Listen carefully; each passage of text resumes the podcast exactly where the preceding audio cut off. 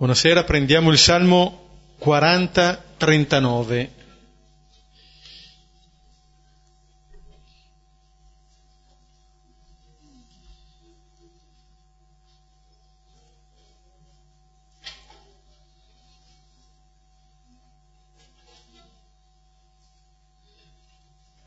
Lo preghiamo a due cori fino al versetto 9.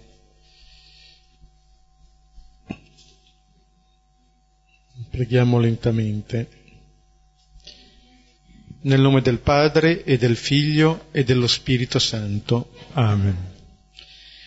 Ho sperato, ho sperato nel Signore ed Egli su di me si è chinato.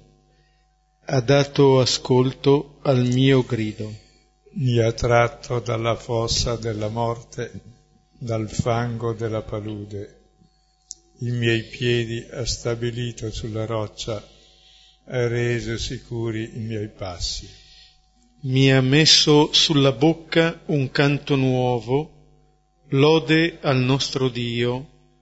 Molti vedranno e avranno timore e confideranno nel Signore. Beato l'uomo che spera nel Signore e non si mette dalla parte dei superbi né si rivolge a chi segue la menzogna. Quanti prodigi tu hai fatto, Signore Dio mio, quali disegni in nostro favore, nessuno a te si può paragonare. Se li voglio annunziare e proclamare, sono troppi per essere contati. Sacrificio e offerte non gradisci gli orecchi mi hai aperto, non hai chiesto olocausto e vittima per la colpa. Allora ho detto, ecco io vengo, sul rotolo del libro di me è scritto, che io faccia il tuo volere, mio Dio, questo io desidero, la tua legge è nel profondo del mio cuore. Gloria al Padre e al Figlio e allo Spirito Santo, come, come era, nel, nel principio, principio, e ora e sempre, nei, nei secoli, secoli dei secoli. secoli. Amen. Questo salmo che mette al centro la speranza nel Signore, di cui si parla all'inizio, di cui si parla anche al versetto quinto, fa leva su quello che il Signore ha già compiuto, quanti prodigi tu hai fatto, Signore Dio mio, ma anche su ciò che attende il salmista. Ecco io vengo, sul rotolo del libro di me è scritto che io faccia il tuo volere.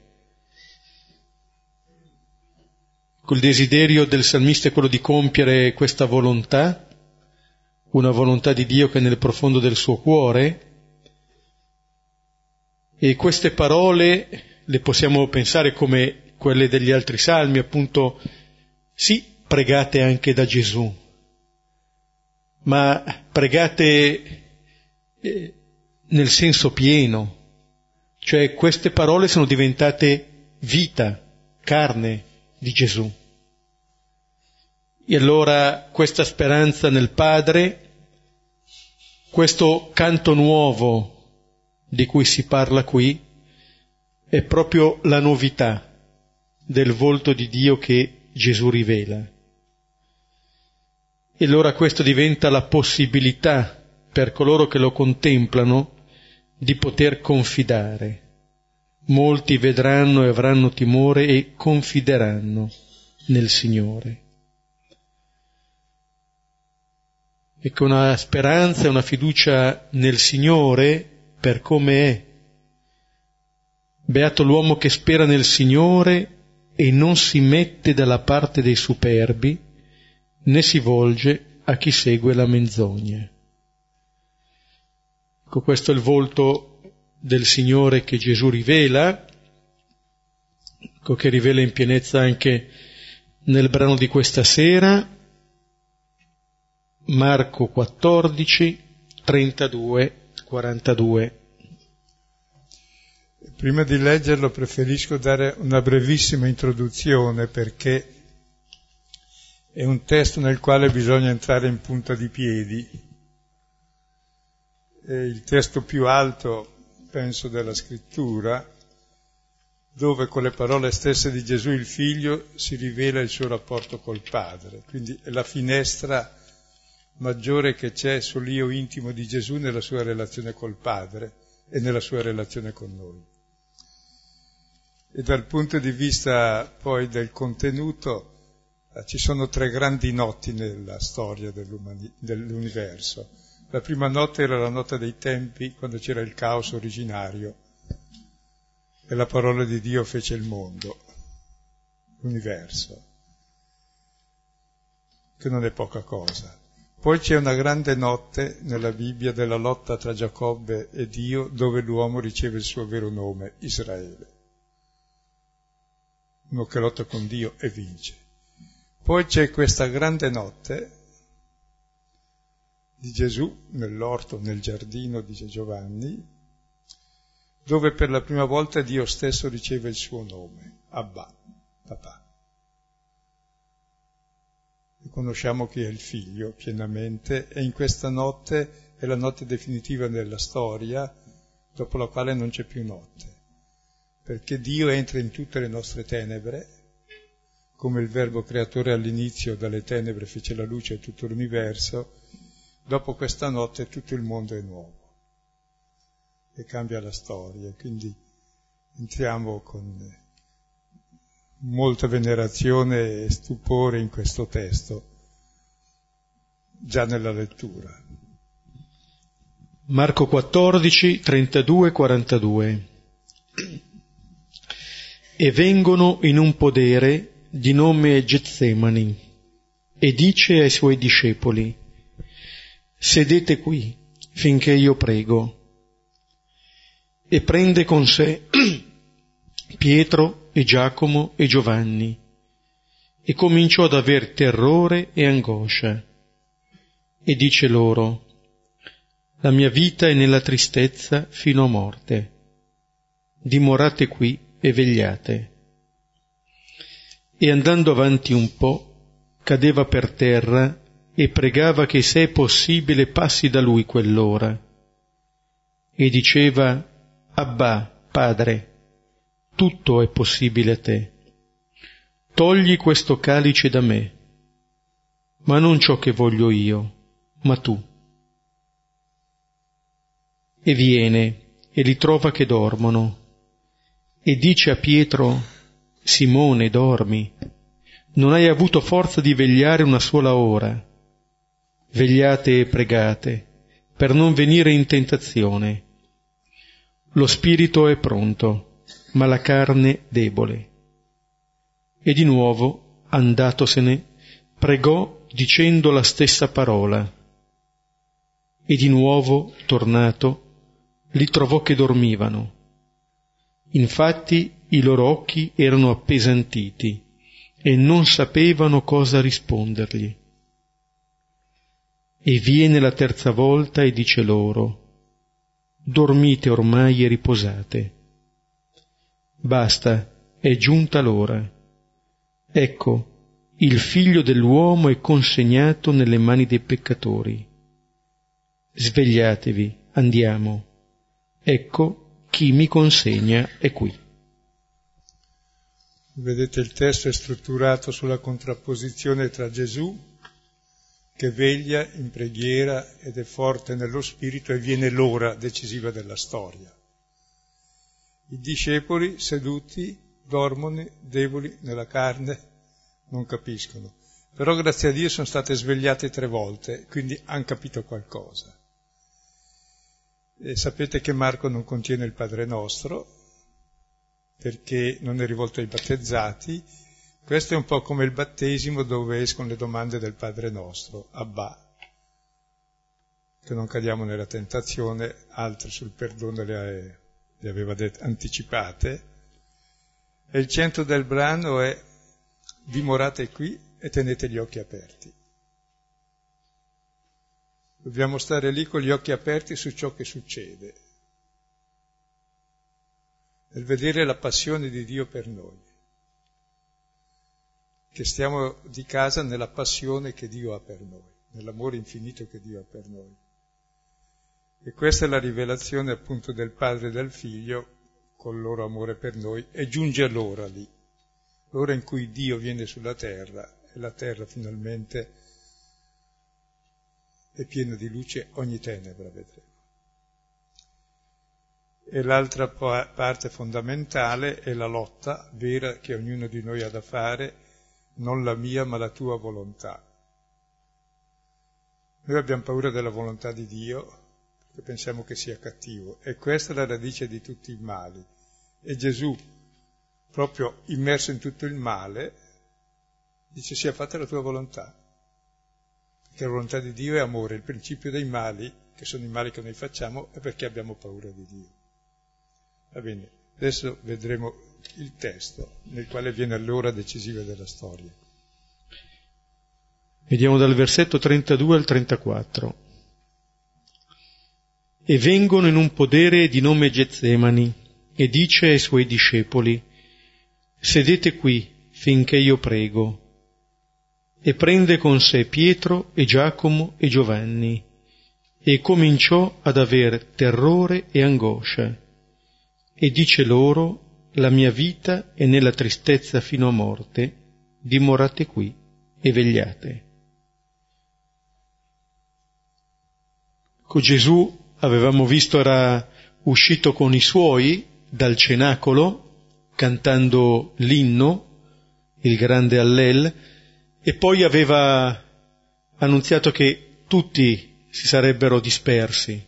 Aveva citato il profeta Zaccaria, che diceva che una volta percosso il pastore, anche le, pietre, anche le pecore sarebbero disperse, e la promessa di un incontro in Galilea di un rinnovato incontro. E di fronte a questa parola di Gesù, coi discepoli avevano reagito, in particolar modo eh, Pietro, che ha detto e poi ripetuto, nonostante il nuovo intervento di Gesù, che non l'avrebbe mai rinnegato, e tutti gli altri a dire lo stesso. Quelle erano, sono state le ultime parole che i discepoli hanno detto a Gesù. Da quel momento, abbiamo ascoltato prima questo brano, è Gesù che parla, che parla loro, parla al Padre. E qui arrivano in questo luogo, caro ai discepoli, anche negli altri Vangeli è nominato e caro a Gesù, e invita alcuni dei suoi discepoli a sedersi lì, mentre lui dice finché io prego. Ecco, in questa parola di Gesù, eh, Gesù rivela già il modo con cui lui attraversa questa notte, il modo con cui Gesù vuole vivere eh, questo passaggio è in piena relazione al Padre. Avevamo visto anche nel cenacolo che Gesù cita un salmo, il Salmo 40, quasi a dire che vive anche quel momento nella sua relazione col Padre, ma anche adesso. E in un certo senso il cenacolo e il Getsemani ci indicano il modo con cui Gesù va incontro alla passione.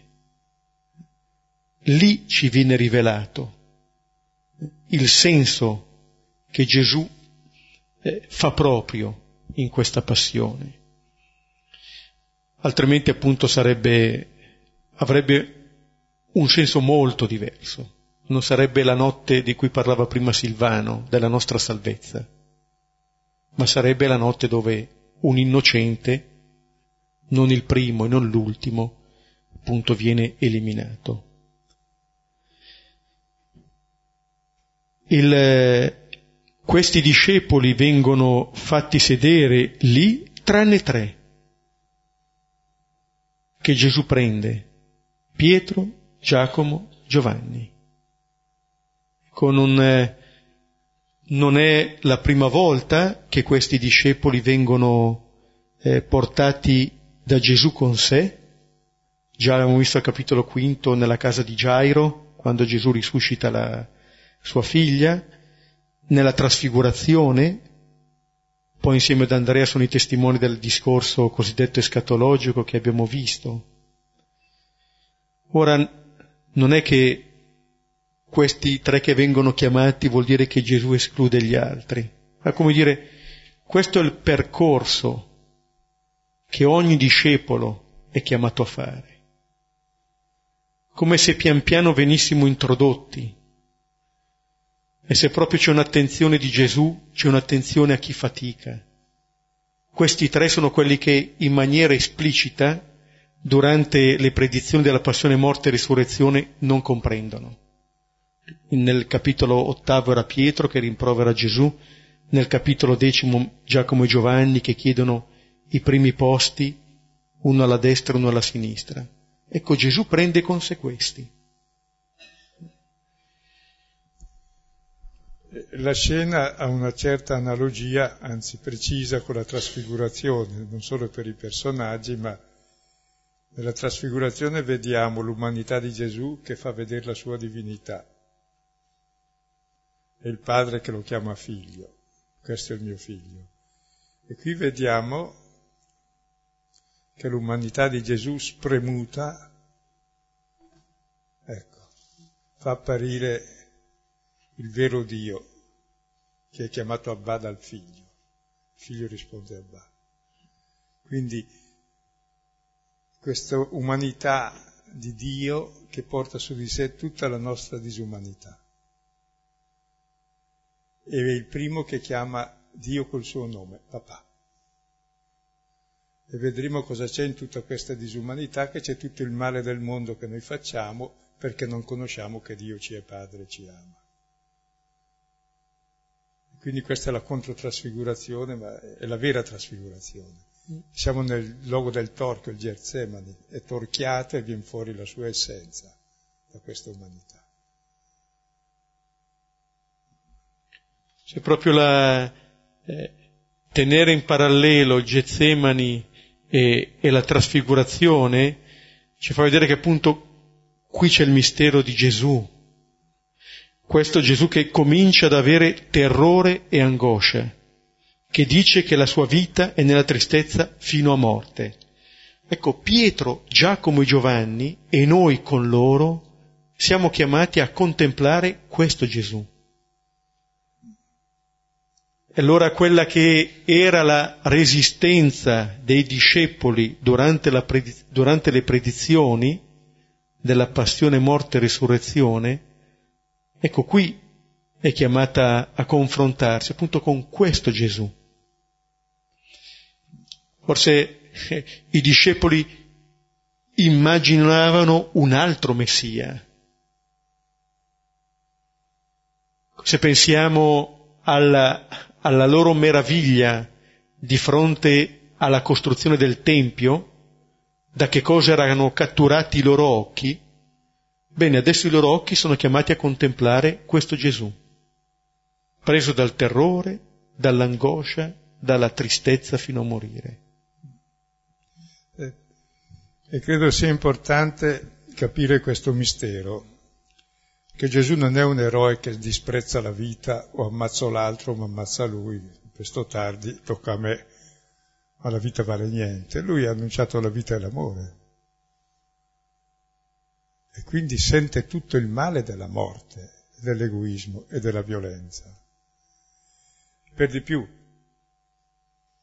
se capitasse a uno di noi di morire, forse capiterà a tutti più o meno, vabbè, anche se ci capitasse in fondo che una morte violenta, e vabbè, più o meno del male ne abbiamo fatto, del male ne subiamo. Ma lui che è il giusto, come mai Dio non lo difende? Punto primo. Come mai tutti gli sono contro? Come mai lui sente questo dolore? Questo, cioè noi possiamo affrontare la morte senza paura e senza angoscia, perché davanti a noi c'è lui, ma davanti a lui c'è nessuno c'è solo tutto il nostro peccato e il nostro male. Cioè come Dio porti su di sé il nostro male, questo è il grande mistero. Perché il male lo sente chi ama, non chi lo fa. Se tu abbandoni una persona, è la persona abbandonata che sente il male, non tu. Così Dio che è abbandonato da noi, il male dell'abbandono lo sente lui. E lo sente in modo infinito perché ci ama in modo infinito. E il figlio che ci ama con lo stesso amore del padre sente lo stesso abbandono del padre che noi abbiamo fatto. Lui è l'agnello di Dio che porta su di sé il male del mondo. Quindi ha abbandonato una morte, morte violenta, morte ingiusta, morte abbandonata da Dio. Nessuno di noi è abbandonato da Dio perché Dio si è abbandonato in ogni abbandono per stare con tutti noi. Ma Dio si è perso per noi, in modo infinito, perché il figlio abbandonato dal padre, siccome è il figlio, vive il nulla da se stesso. Se io sento l'abbandono di Dio me lo merito e basta. sono io che lo lascio, ma lui dice ho fatto nulla di male? Cosa ho sbagliato? Come mai Dio non interviene? Come mai non mi salva? Ho fatto tutto bene. Punto. Porta su di sé il nostro male essendo innocente, quindi lo sente in modo infinito. Così noi riusciamo a capire il mistero del male che è veramente grande e se uno non ci crede basta che apra gli occhi, sia sulle guerre, sulle ingiustizie, sugli stermini che continuano, sulla disumanità delle periferie, sui morti di fame, sugli sul disprezzo delle persone, sull'imbecillità della televisione, sull'abuso di potere di tutti i potenti che disfano il mondo a loro piacimento. Ecco, e noi siamo lì che li acclamiamo e sono i nostri modelli. Cioè veramente il male distrugge tutto e Dio lo sente tutto questo male. Ci domandiamo dov'è Dio. E lui domanda ma dove, dove sei Adamo? Ti sei nascosto, dai, torna a casa. Gesù entra in questa notte con questa duplice fedeltà al Padre e agli uomini. Forse la tentazione verte sempre sulla rottura di queste relazioni. E invece entra e comincia già a consegnarsi così, perché il Vangelo non dice solo che comincia ad aver terrore e angoscia, ma Gesù dice a questi suoi discepoli, la mia vita è nella tristezza fino a morte. Cioè non ha paura a rivelare quello che lui sta provando, a consegnarsi nella sua verità anche ai suoi discepoli. Non si nasconde. E in questa sua debolezza, potremmo dire così, c'è davvero la sua forza. È figlio fino in fondo, è fratello nostro fino in fondo a me colpisce molto questa espressione triste e sono rivestito di tristezza fino alla morte, proprio per il, la, la, l'afflizione mi avvolge come un manto fino alla morte, vuol dire che il morire o il suicidio è più facile che vivere così. Ma lui c'ha motivo, è il giusto. Sperimenta tutto il male del mondo, l'abbandono di Dio, noi non abbiamo l'idea di che cos'è, che ci ama d'amore infinito e noi lo abbandoniamo. Per tutte le nostre fantasie, per tutte le nostre cose, per tutte le nostre comodità, pseudo-comodità. Cioè, è la tragedia del male del mondo che se uno aprisse gli occhi capirebbe davvero che grande mistero di bene è l'uomo, capovolto. E lui veramente si è fatto maledizione e peccato per noi che diventi nostra giustizia, nostra giustificazione e nessuno più si sente più abbandonato in nessun punto. E dice ai discepoli, dimorate qui e tenete gli occhi aperti. Noi dimoriamo in questa passione di Dio infinita per noi. Lì conosciamo chi è Dio, è amore infinito e chi siamo noi, amati infinitamente da Dio, così come siamo. Ed è questo il principio proprio che, che ci salva, che tutta la nostra miseria è il luogo della sua misericordia, quindi dell'amore infinito e gratuito. E non c'è abisso ormai che non sia già stato colmato da questa luce. Forse anche queste parole di Gesù e questo brano che stiamo contemplando questa sera ci dicono appunto fino a quale punto siamo amati dal Signore. Perché può essere facile dirlo, ma vedere che cosa ha voluto dire per Gesù. Ecco, questo è qualcosa che eh, ci rivela davvero l'immagine nuova e definitiva del Signore. Poi tra l'altro in genere il commentatore dice li chiama per dargli conforto, bel conforto è aver vicino quelle persone che dormono, russano e, e pensano a tutt'altro, non è gran consolazione. È per, far, è per consolare loro che poi capiranno. Li deve svegliare tre volte in poco tempo, quindi vuol dire che dormivano. Ma d'altronde davanti alla morte noi cosa facciamo? Dormiamo, cioè chiudiamo gli occhi e la mimesi della morte. È tale lo spavento che la ignoriamo e dormiamo. Infatti io dormo sempre a scuola. Gli altri due versetti? Eh, sì. Oh. Abbiamo i versetti 35 e 36. E andando avanti un po', cadeva per terra e pregava che, se possibile, passi da lui quell'ora. E diceva, Abba, Padre, tutto è possibile a te. Togli questo calice da me, ma non ciò che voglio io, ma tu. Ecco, Gesù diceva ai primi discepoli, sedete qui finché io prego, ai tre che prende con lui, dimorate qui e vegliate.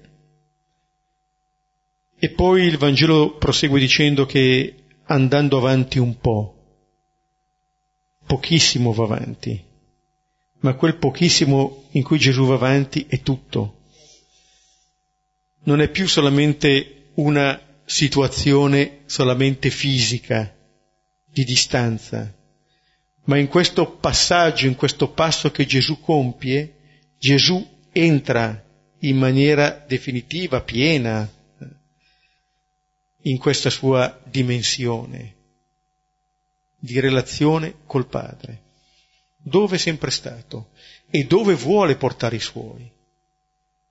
Quel dimorare qui e vegliare significa poi che lì siamo chiamati a dimorare, anche noi.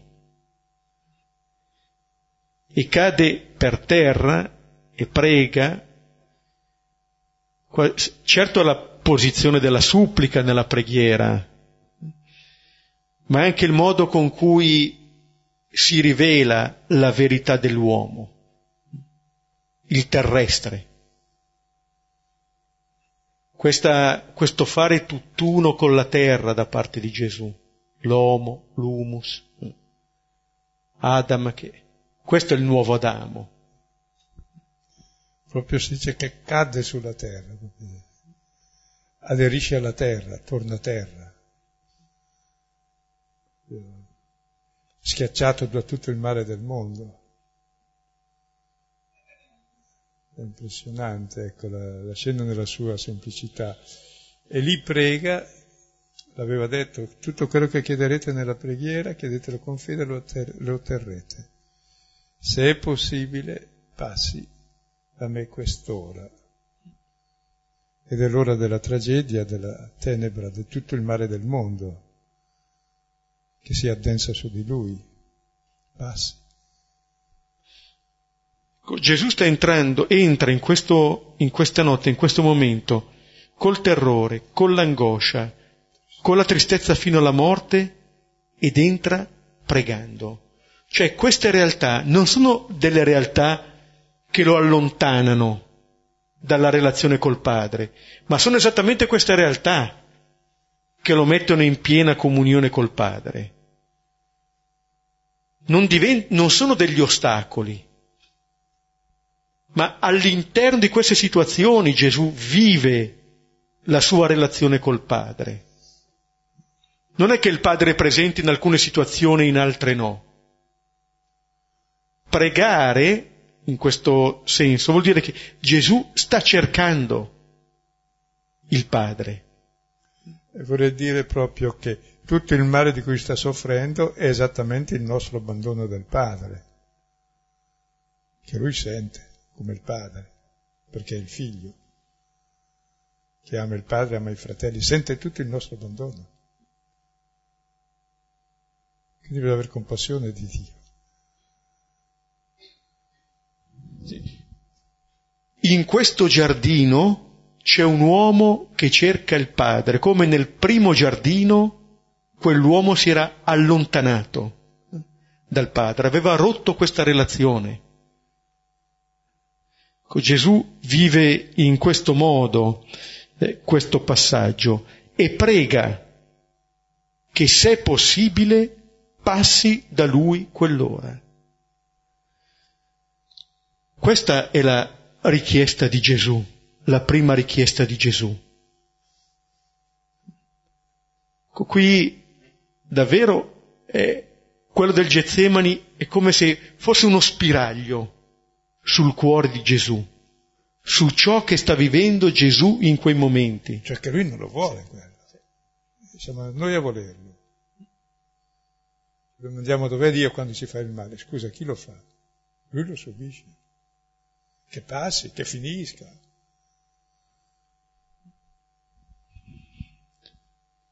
E poi riportano eh, le parole che Gesù dice, dove la prima dice già tutto, questo Abba che Gesù pronuncia dove non è solamente, eh, come dire, il termine a cui ci si rivolge, ma dicendo questo termine Abba, papà, dice anche la propria verità di figlio.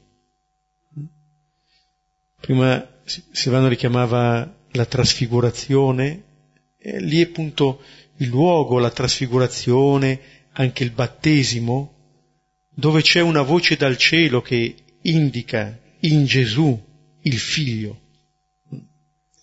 Ricordate che appunto nel giardino Adamo, e noi con Adamo ci siamo allontanati dal Padre, quest'uomo dal punto più lontano da Dio e dal Padre, cioè nel terrore, nell'angoscia, nella tristezza, fino alla morte, fino al suicidio, nell'abbandono di Dio,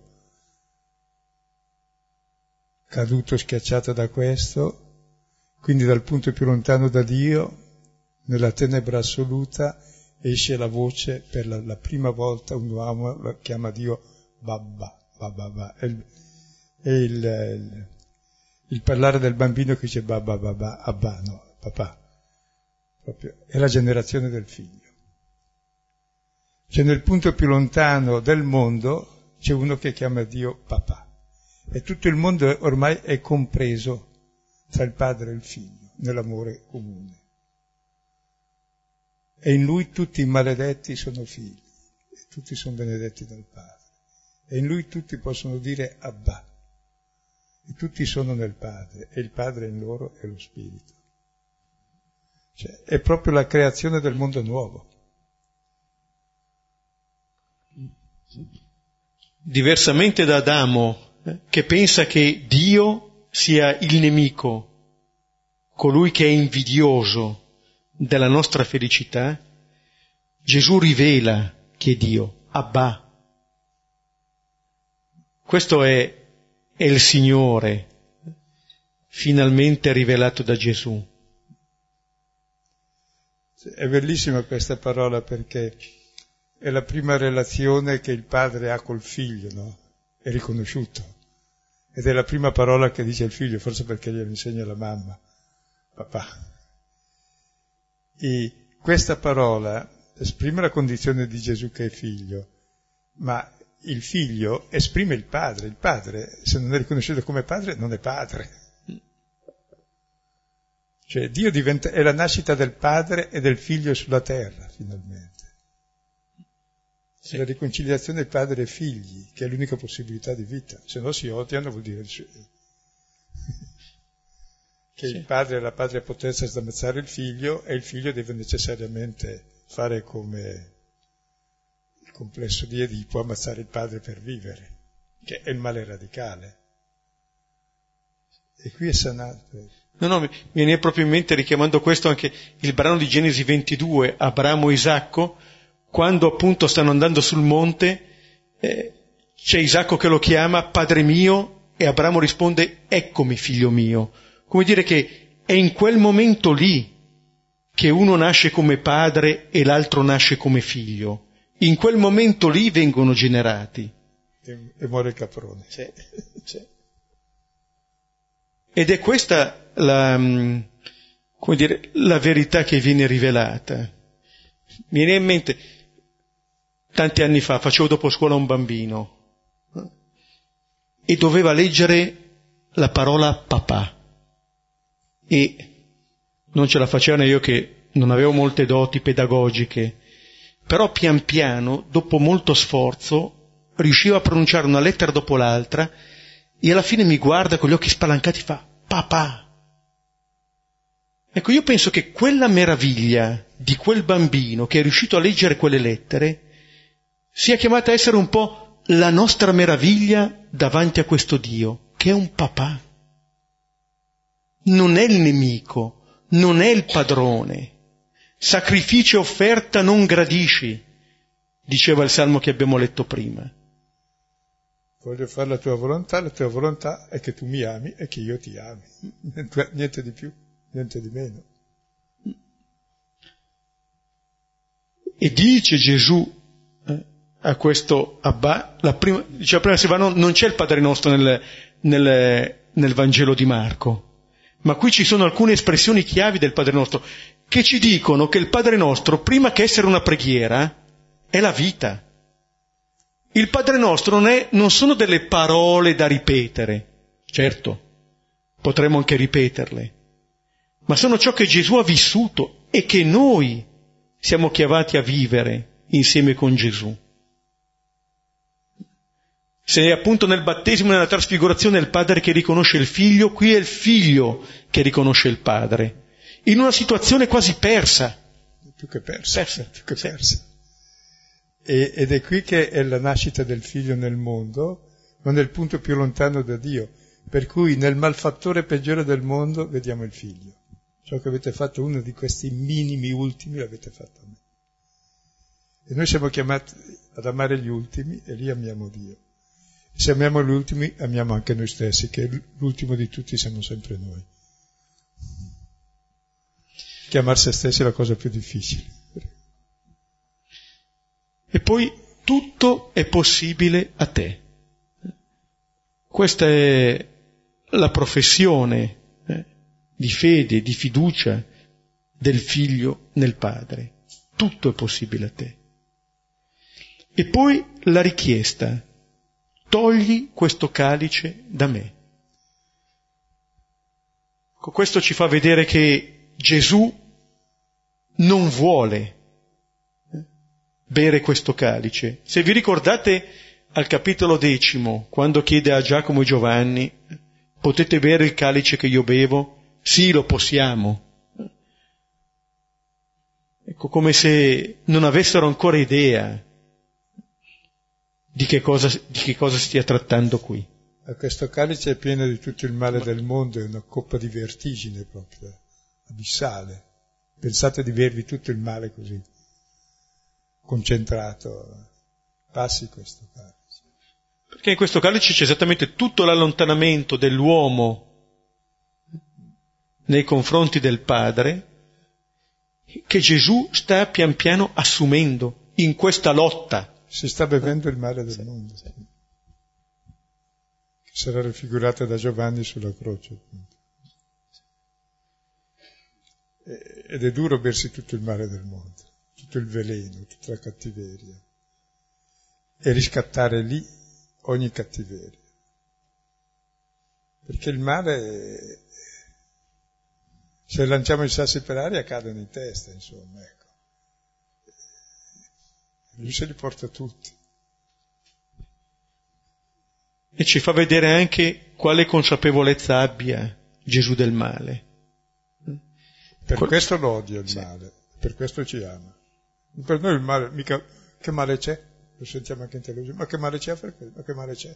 Sei, sei proprio incosciente. Il vero male è quello lì. Che è astuto, ci inganna e poi c'è sempre qualcuno che appunto ne rimane schiacciato. Guardate proprio che questa scena, questa parola Abba messa qui a questo punto, è la grande rivelazione assoluta di Dio e dell'uomo, che sono la stessa cosa, nonostante tutto il male che c'è. Nel punto più lontano dell'universo, più lontano da Dio, più maledetto, Abba è riconosciuto. E c'è l'arco di luce che attraversa ormai tutte le tenebre infinite. Proprio come è questa parola che squarcia eh, questa notte. Crea il mondo. Crea il mondo sì è finito il mondo, è l'ora del mondo nuovo. Quando si parla di ora, il giorno è il giorno definitivo, l'ora è proprio l'istante definitivo in cui tutto cambia. È questo. Se dimoriamo lì. Perché noi siamo abituati a dire ma cerchiamo di amare Dio. No, guardiamo come Dio ci ama, allora qualcosa cambia. Togli questo calice da me ma non ciò che voglio io, ma tu. Questa è un'altra espressione appunto che poi è confluita nel, nel Padre nostro, appunto nella preghiera dei figli, dove Gesù dice alla fine ciò che vuoi tu. Come dire, un consegnarsi, un affidarsi a questa volontà del Padre, nell'assumerla fino in fondo. E poi è bello vedere, non la mia, vuol dire che la sua era contraria. E questo è molto bello, perché la nostra volontà è contraria a quella di Dio, perché abbiamo paura, che siamo egoisti. E lui fa il passaggio non la mia, ma la tua. Cioè credo veramente che tu mi vuoi bene. Ed è questa la guarigione. Quindi la tua volontà va bene. Quando noi diciamo sì, ha fatto la tua volontà, è un passivo divino, vuol dire fatela perché se aspetti che la faccia io, gli dai carta bianca, si sia fatta. Non dice io faccio la tua volontà, sia fatta, falla. Non la mia, perché la mia è diversa, la tua. È il gesto di libertà assoluto e di riconciliazione col Padre, finalmente riconosciuto come papà. E quindi è la nascita del figlio e di Dio stesso sulla terra finalmente. Prima era Satana Dio, il Dio di questo mondo, cioè le nostre paure, le nostre angosce. Se volete c'è il brano della lettera agli ebrei, al capitolo quinto, i versetti da 7 a 9, che riprendono esattamente questo momento della vita di Gesù e vedere come eh, è passato nei giorni della sua vita terrena egli offrì preghiere e suppliche con forti grida e lacrime a colui che poteva liberarlo da morte e fu esaudito per la sua pietà. Essendo figlio imparò l'obbedienza dalle cose che patì e reso perfetto divenne causa di salvezza eterna per tutti coloro che gli obbediscono, essendo stato proclamato da Dio sommo sacerdote alla maniera di Melchisedec. Offrì preghiere e suppliche con forti grida e lacrime. E viene detto che fu esaudito. Ora Gesù non è che viene liberato dalla morte. Chi scrive questa lettera lo sa, ma vuol dire che Gesù no, è stato esaudito perché non è stato prigioniero di quella paura della morte, di quel tenere tanto a se stesso da dividersi da Dio e dagli altri, che ha reso prigionieri. in questo è stato esaudito, nella sua fedeltà al Padre, nella sua fedeltà ai fratelli, fino in fondo. Questo significa compiere la volontà del Padre. E salvare la nostra umanità, tra l'altro. Sì. Esattamente, sì, sì, questa è proprio la volontà del Padre. Quello di creare questa comunione piena, far nascere appunto eh, il Padre sulla terra significa far nascere una comunità di fratelli su questa terra e nascono così, in questo modo. Cioè è costata cara a Dio questa storia. Sì. Cioè gli siamo preziosi, voglio dire. Siamo preziosi ai suoi occhi più di lui stesso. Si è perso per noi e per questo allora nessuno più è perso. Vediamo versetti sì. da 37 a 38. E viene e li trova che dormono e dice a Pietro, Simone dormi? Non hai avuto forza di vegliare una sola ora. Vegliate e pregate per non venire in tentazione. Lo spirito è pronto, ma la carne debole. Mi piace l'accostamento, è l'unica volta che viene fuori in Marco. Gesù dice a Pietro Simone, messi insieme Pietro e Simone. Chi è Pietro la pietra? È il Simone che dorme e capisce niente e chiude gli occhi e che poi rinnegherà. Quello è il Pietro. Chiamato Pietro perché è cosciente di essere uno che dorme, un peccatore che abbandona e allora capisce perché Cristo è così. Per me, non per un altro. Come se facessimo davvero fatica a conoscerci avevano appena detto che erano pronti tutti ad andare alla morte con lui, nessuno l'avrebbe rinnegato, e poi chiede di vegliare un'ora e non ce la fanno. Ecco, in questo eh, c'è la nostra verità, che non ci conosciamo ancora. E il fatto di dormire, il fatto di chiudere questi occhi, come dire, su un Messia che si rivela così, Dormire, chiudere gli occhi, vuol dire io non lo voglio vedere. Chiudo gli occhi su questo.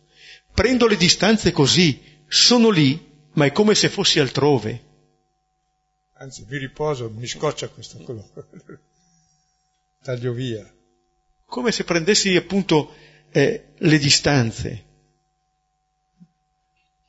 Ed è bello questo accostamento Pietro Simone. Come dire, togliti l'autorità, togliti quelle... Simone, dormi.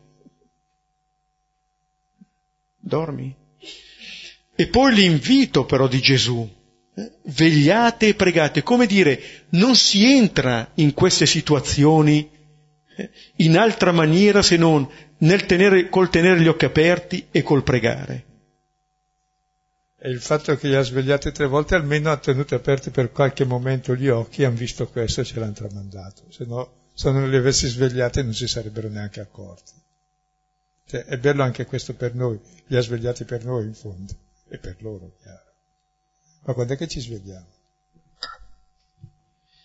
Vedete anche qui l'altra invocazione del Padre nostro, eh, per non venire in tentazione, per non soccombere nella tentazione, lo spirito è pronto ma la carne è debole, cioè se si vivono queste realtà nella relazione col Padre le si possono attraversare. Altrimenti, altrimenti appunto ci si addormenta, si fugge via da queste cose. E molti conducono tutta una vita di, da addormentati realizzando i loro deliranti sogni, se tutto va bene. Se aprire gli occhi sull'amore, allora cambia lo si nasce.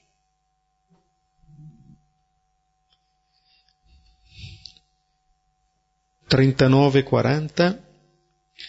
E di nuovo andatosene pregò dicendo la stessa parola e di nuovo tornato li trovò che dormivano.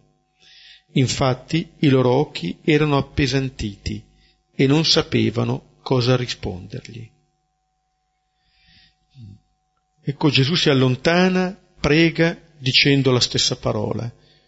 Questo del Getsemani, oltre ad essere una, la notte per eccellenza da contemplare, eh, lì contempliamo davvero Gesù nella sua piena verità, ma diventa anche una scuola di preghiera, di relazione col Padre, dove, vedete, non si moltiplicano le parole, ne basta una. Basterebbe Abba. Ma se noi ripetiamo quella parola, e se noi la ripetiamo con il cuore quella parola, quella parola ci cambia. Ed è bello dire questa parola a nome di tutta l'umanità perduta come noi, come ha fatto Gesù in quel momento. È proprio riportare al Padre tutti e vive poi da fratelli con tutti, sono tutti perduti. Cominciando con le persone vicine che ci scocciano, che amare il prossimo è difficile, lontano va bene. Appunto per quello noi diciamo Padre nostro e non diciamo Padre mio. Nostro. Come dire, se escludiamo qualcuno, ci escludiamo. Non diciamo la verità del nostro Dio. Ma ogni persona è figlio di questo Padre. In questa notte viene raggiunta ogni persona da questa verità. Gesù rivolge questa parola a nome di tutti. E torna e ritrova che dormivano. I loro occhi erano appesantiti, quasi a dire c'è un'opposizione anche fisica nostra. Non ce la facciamo. È come se un po' tutto si oppone a questo Gesù e non sanno cosa rispondergli, non lo sapevano al Tabor, figuriamoci qui. Non sanno cosa dire, non sappiamo cosa dire. Ah, non esce nessuna parola dei discepoli no. in questo testo, è l'unico, interloquiti più volte, no. rispondono col sonno e basta. Il loro unico atteggiamento appunto è quello di dormire, che è un modo in cui uno non vive. Invece di attraversare, invece di eh, lottare, questa è la, è la vicenda dei, eh, dei discepoli.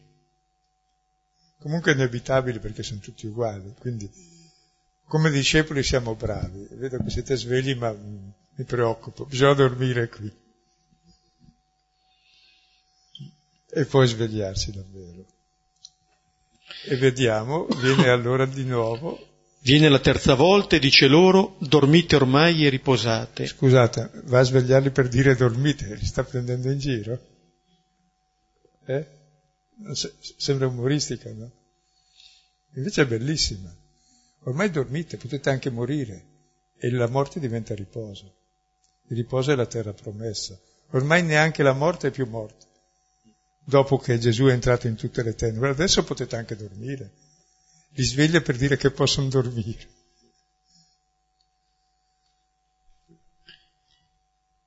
Basta è giunta l'ora, ecco il figlio dell'uomo è consegnato nelle mani dei peccatori, svegliatevi, andiamo, ecco chi mi consegna è qui. ecco, giunta l'ora, Gesù ha attraversato questa lotta, si è consegnato nelle mani del Padre, e qui dice il figlio dell'uomo è consegnato nelle mani dei peccatori. Questa è esattamente dire, la lotta vinta da Gesù. È lui che si consegna, poi dirà chi mi consegna è qui. Però di fatto chi lo consegna non farà altro che accogliere eh, colui che si consegna. Come dire che in questo c'è il compimento. Il mio corpo consegnato per voi e qui il figlio dell'uomo consegnato nelle mani dei peccatori. Cioè, e questa è la salvezza, che nelle mani di tutti i peccatori, nel nostro peccato, c'è il figlio e c'è il padre ormai. Noi concepiamo il figlio e il padre nel nostro peccato. Lo prendiamo e gli dice tieni, ci sono, mi dono a te. Per cui non c'è altro peccato dopo quello, non si può farne di più. E questa è già la salvezza universale. Mi in mente il figlio dell'uomo in mano dei peccatori, che è una delle poche parole che ricordo del criolo portoghese della Guinea. Uomo si dice peccadur, sarebbe portoghese, l'hanno lasciata in portoghese, basta dire peccatore per dire uomo. Che qui siamo tutti uguali. E lui si consegna a noi così nel nostro peccato, è lì che conosciamo Dio come amore assoluto. È il riscatto da tutto il male che abbiamo che ci fa dormire e vivere a occhi chiusi. Come se Gesù continuasse a ripetere le parole che ha detto nel cenacolo. Prendete e mangiate. Vuol dire che si consegna eh, così a noi. E direi in questo noi sperimentiamo l'essere amati, proprio in un Dio che si consegna a noi, nelle nostre mani. Dalla mangiatoia, siamo vicini al Natale, al cenacolo, questo è appunto Gesù. E chi mi consegna è qui, è vicino. E tra l'altro, quando dice alzatevi o svegliatevi, in realtà c'è la parola e Geire che vuol dire risorgere. E, e arriva, è giunta l'ora, dice, adesso dormite e riposate, cioè morite che trovate il riposo. Perché? Perché c'è la resurrezione, ormai è vinta la morte, perché nelle mani del nostro peccato c'è il figlio dell'uomo, cioè Dio, che sta nelle mani di noi peccatori e il peccato è la morte, il pungiglione è la morte, il peccato, il veleno della morte. Senza peccato non ci sarebbe la morte. Veniamo dal Padre e torniamo a casa del Padre, che male c'è tornare a casa, scusate. Sarebbe orribile se tra vent'anni mi vedete ancora. Vedere le mummie a passeggio, Dio mio, che, che vita è. È bello tornare alla casa del Padre, rinascere, come il vecchio Nicodemo, Può uno tornare dal ventre di sua madre? Sì, non dal ventre di sua madre, guardare colui che abbiamo trafitto, è da lì che nasciamo, dalla ferita d'amore di un Dio. E nasciamo sempre nuovi, ed è la vita eterna che scaturisce da lì. E lì risorgiamo. E poi quando dice chi mi tradisce è vicino, è qui, sono le stesse prime parole di Gesù, il regno di Dio è vicino, cioè è qui vuol dire, si è avvicinato, è qui, basta girarti, è qui. È Lui che si mette nelle mani di noi peccatori, questo è il regno di Dio, che sta nelle nostre mani, così come siamo, è ciò che capiterà subito dopo. Come se qui venisse realizzato quello che diceva appunto all'inizio della sua predicazione, no? Come dire che il senso vero e pieno adesso si rivela? In questo suo consegnarsi in maniera definitiva. Tornateci su proprio molto su questo testo, perché è una perla, è la perla di Dio. Ecco. Ci fermiamo. Almeno un'ora al giorno, diceva Santa Teresa su questo testo. Sì. Se vuoi capire qualcosa della vita. Il tempo che perdi a fare altre cose, per vedere la televisione, dedicalo a leggere questo testo. Ti si rasserenano tutti gli orizzonti.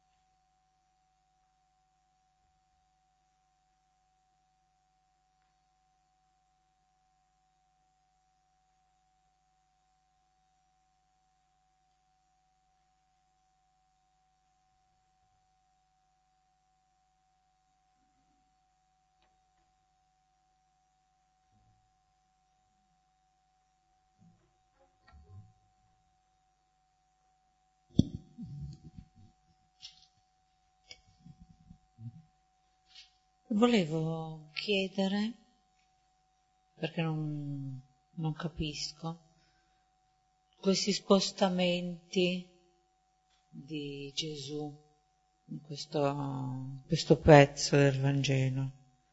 Perché prima dice, sedetevi qui, a tutti dice, sedetevi qui mentre io prego. Prende con sé Giacomo e Giovanni e poi va più innanzi e poi torna indietro e li sveglia e poi va e poi torna.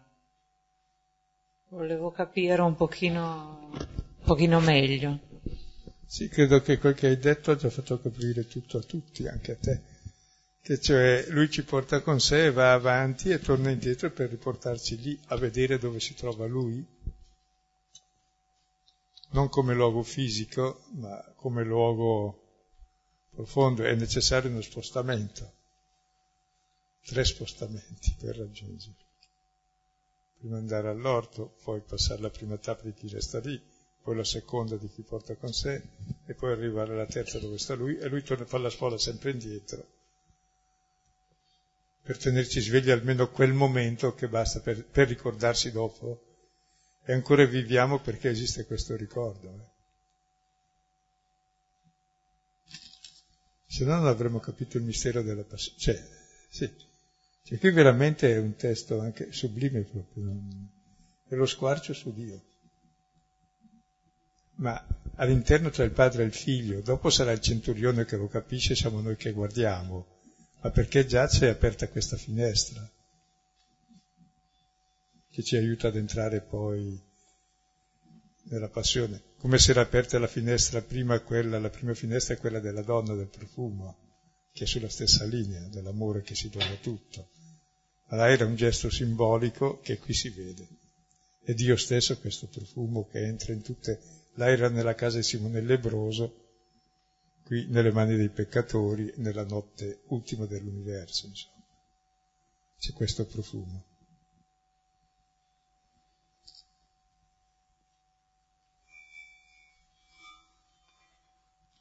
Me colpisce molto questa, questo modo straordinario di, di Gesù di combattere il male. Quando si rivolge al Padre e gli dice tutto è possibile a te, io vedo come quando il bambino, un bambino guarda il proprio papà e lo vede eh, grande, che può fare tutto. Ed è come se gli dicesse tu sei onnipotente e eliminiamo il male con un gesto di onnipotenza. Però sa che non è la volontà di Dio. Di combattere Dio... il male, col... potrebbe eliminare il male con una... No. Noi, noi, lo cerchiamo, ma no, non lo fa. Non può, noi lo cerchiamo. Non può, non può perché è Dio. Perché Dio, certo. Perché noi eliminiamo il male facendone una peggiore che è l'onnipotenza. L'onnipotente del eh, male è tremendo. Certo, però Gesù come tutte... uomo, come uomo ha, ha, pensato come noi. Sì, sì, ha pensato come noi. Penso proprio questo, no? che la sua incarnazione è proprio questo. Ma di... le tentazioni le ha avute lui, certo, sono queste. Certo. E qui emerge. E qui, qui emerge, ed è scusa. straordinario questa cosa. Penso che sì. lui abbia come dire, eh, eh, lui, lui ha, ha, quando, quando, è stato commesso il male e Dio eh, appunto poteva eliminarlo con un atto di onnipotenza, ma non è, non è quello che voleva, però chiedeva agli uomini di opporsi perché, perché, Satana distribuiva il male e lo avrebbe diffuso attraverso gli uomini e all'uomo toccava in qualche maniera eh, opporsi Beh, al male. Perdere no, ma lasciamo no. perdere questo, sì, ma, ma voglio dire, Gesù ha scelto di incarnarsi, secondo me, per combattere il male come uomo, non come Dio. Adesso, mi, non mi interessa l'interpretazione che ha dato, comunque troviamo Gesù che prega tre volte. Sì. Soltanto. E Marco non narra le tentazioni, la prima tentazione è quando Gesù prega di notte, quando tutti ti cercano, mettere il proprio io al centro. La prima tentazione è che ci caschiamo tutti. La seconda è ancora di notte, dopo aver dato il pane, voglio farlo re, dominare sugli altri. La terza è questa. È questa. Che si vuole che Dio faccia come me, ma Dio mica è scemo come me, come gli uomini, che pensano che il potere risolve i problemi. Il, pro- il potere li crea, Ma questa passione secondo me è straordinaria e eh penso, beh, e penso che, che, che, eh, che, i discepoli che erano lì qualcosa hanno intuito. Eh, e però era troppo. Perché è troppo questo, non è una cosina da, da quattro soldi. Ecco. Cioè vede, vedere sì, la passione di Gesù, vederla. Ecco, adesso te, stiamo sul testo e basta perché va bene non, non inquiniamola troppo. Ecco. No, no, no, semplicemente che que- questa passione può aiutare molto anche eh. chi, chi, soffre eh, di, di, dolore innocente. Ecco. Questo volevo dire, perché il male lo compiamo noi, però ci sono persone che lo subiscono eh, in maniera innocente anche. E questa passione può, può essere un, un momento importante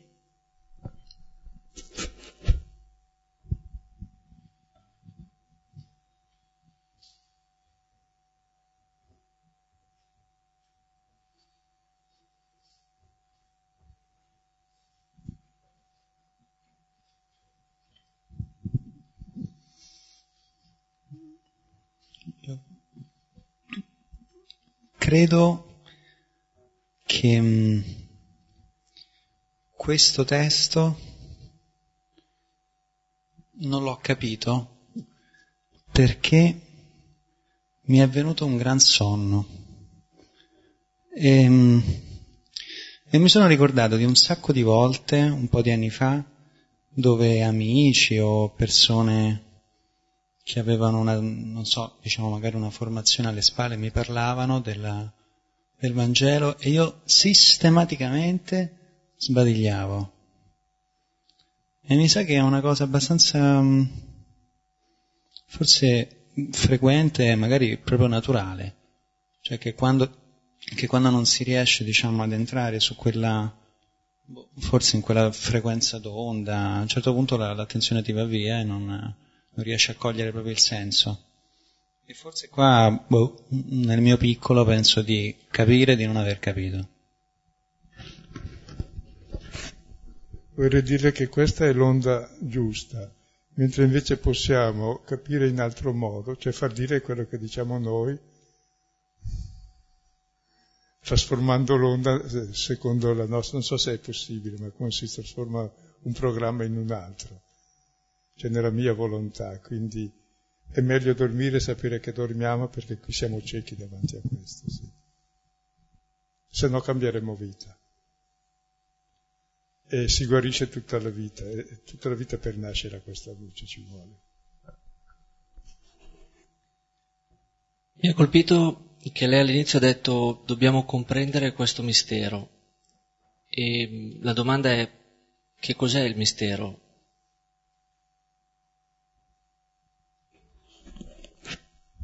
Mentre tutte le religioni si basano sul mistero che serve per imbrogliare le persone, Gesù rivela il mistero ci fa vedere chi è Dio qui.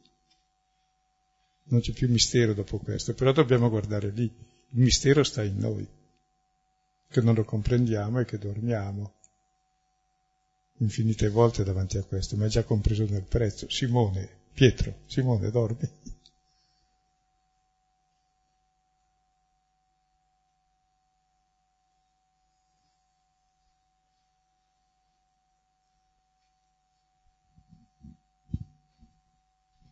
Io avevo una domanda, eh, forse perché mi sono un attimino sconcentrata, non lo so.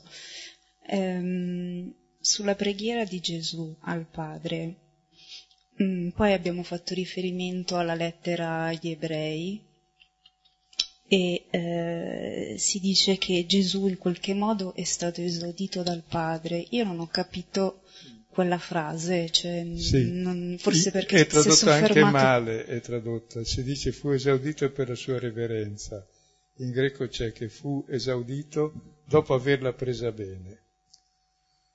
Cioè, reverenza vuol dire reverenza, in greco c'è eulabeia, che vuol dire sia rispetto, sia eu, bene, lambano prendere. Ha preso bene. Le grida, le lacrime, il dolore, l'ha preso bene. Noi prendiamo male il bene. Per esempio, Dio ci ha, detto, ci ha dato di essere come Lui. Noi abbiamo rubato, preso male il dono. E lui cosa fa? Prende bene anche il male, prende con amore e ci riscatta. Si è preso tutte le lacrime, tutto il calice amaro della, del nostro male. L'ha preso bene, con amore. E il riscatto è prendere, vincere il male col bene. Quindi c'è questa passione eh, di Dio nella storia che continua ancora in tutti i poveri cristi. È lì che dobbiamo anche guardare la passione di Dio nel mondo. Dove è Dio? È lì, in quel, tutte quelle persone che trattiamo così, che portano su di sé il nostro male. E poi ci lamentiamo del nostro mal di denti, del nostro mal di testa, dei nostri problemi. Erba grassa, insomma.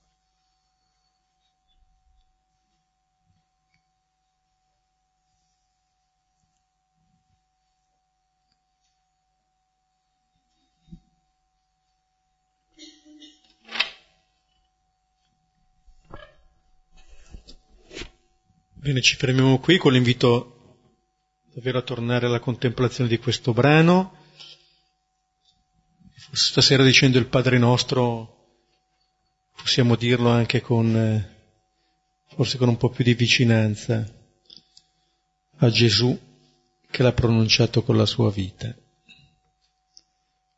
Padre nostro che sei nei cieli, sia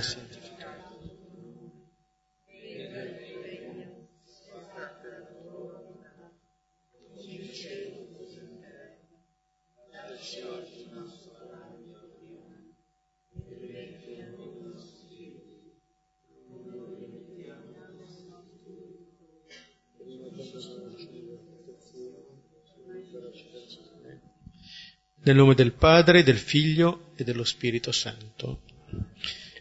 Buonanotte, arrivederci.